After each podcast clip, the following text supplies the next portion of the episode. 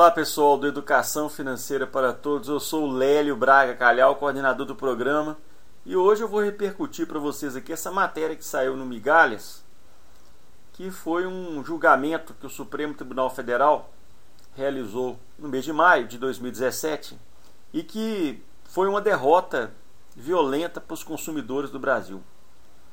Porque vocês sabem que nós temos o Código de Defesa do Consumidor, que é uma lei muito avançada, que protege os consumidores tanto da forma coletiva como individual. E o que acontece é o seguinte: para o Código de Defesa do Consumidor está muito claro. A lei brasileira tem que prevalecer para proteger os consumidores. E o que acontece? As grandes empresas fazem então esforços junto aos tribunais superiores para tentar convencer os ministros que eventualmente o Código de Defesa do Consumidor não deve ser aplicado em algum caso. Isso aí tentando mudar a interpretação dos ministros. A gente teve há uns anos atrás uma disputa grande, não no Supremo Tribunal Federal, mas no Superior Tribunal de Justiça, que foi a polêmica envolvendo se o Código de Defesa do Consumidor deveria ser aplicado para os bancos. E os consumidores ganharam, no, ganharam ao final, o, os órgãos maiores do judiciário entenderam que sim. Os bancos tentaram de tudo quanto é forma influenciar a cúpula do Poder Judiciário para que eles não fossem obrigados a cumprir o Código de Defesa do Consumidor. Acontece que agora a confusão e a briga era com as companhias aéreas. Porque as companhias aéreas elas têm algumas convenções internacionais, e aqui eu trago para vocês as duas principais que são citadas nessa matéria do Migalhas e também são citadas no julgamento, que são as convenções de Varsóvia e Montreal. O que aconteceu? As companhias aéreas venceram os consumidores aqui nessa disputa envolvendo a indenização por extravio de bagagem. Ou seja, se você comprou uma passagem aérea para uma companhia internacional, fez um voo internacional e houve uma, um extravio da sua mala, antigamente você podia pedir danos materiais e danos morais. Agora, o Supremo sepultou isso, alegando que não aplica o Código de Defesa do Consumidor para esses casos quando você compra de companhias aéreas internacionais. Então, o que está aqui a matéria? Aqui, ó? Conflitos relativos à relação de consumo e transporte internacional de passageiros devem ser resolvidos segundo as regras estabelecidas nas convenções internacionais. São as duas, né? Varsóvia e Montreal. Essas convenções, gente, elas botam os valores de indenização tarifados, valores bem pequenos.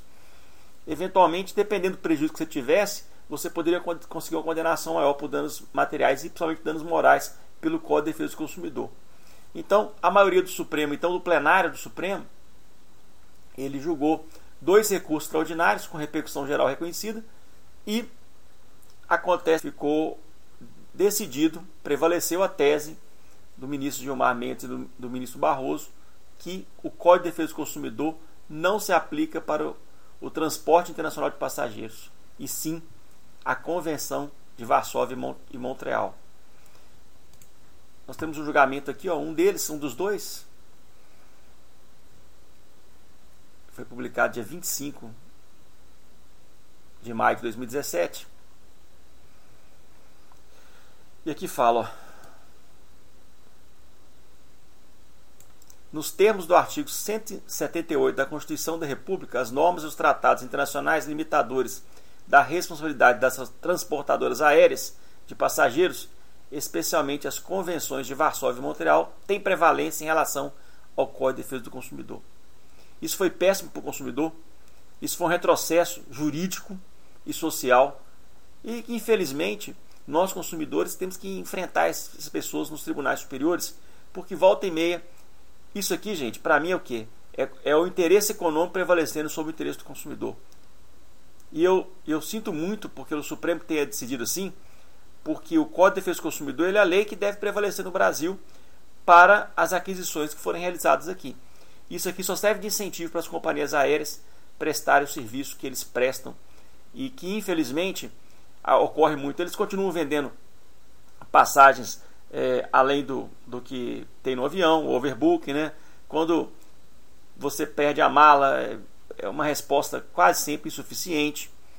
E agora com essa limitação da indenização aqui, porque essa, essas convenções de Montreal e Varsóvia vão é, reduzir eventuais indenizações a valores muito pequenos.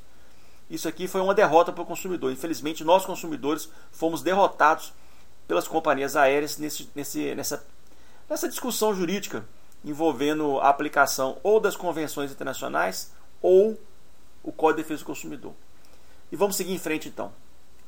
Eu sou o Lélio Braga Calhau, coordenador do site Educação Financeira para Todos.com e eu comentei com vocês aqui essa tese que foi repercutida também de julgamentos, de dois julgamentos, dois recursos extraordinários do Supremo Tribunal Federal que entenderam que as companhias aéreas elas teriam que indenizar pelas convenções de Varsóvia e Montreal, que têm valores muito pequenos para os consumidores. Eu agradeço a atenção de vocês até a próxima. Um abraço, tchau, tchau.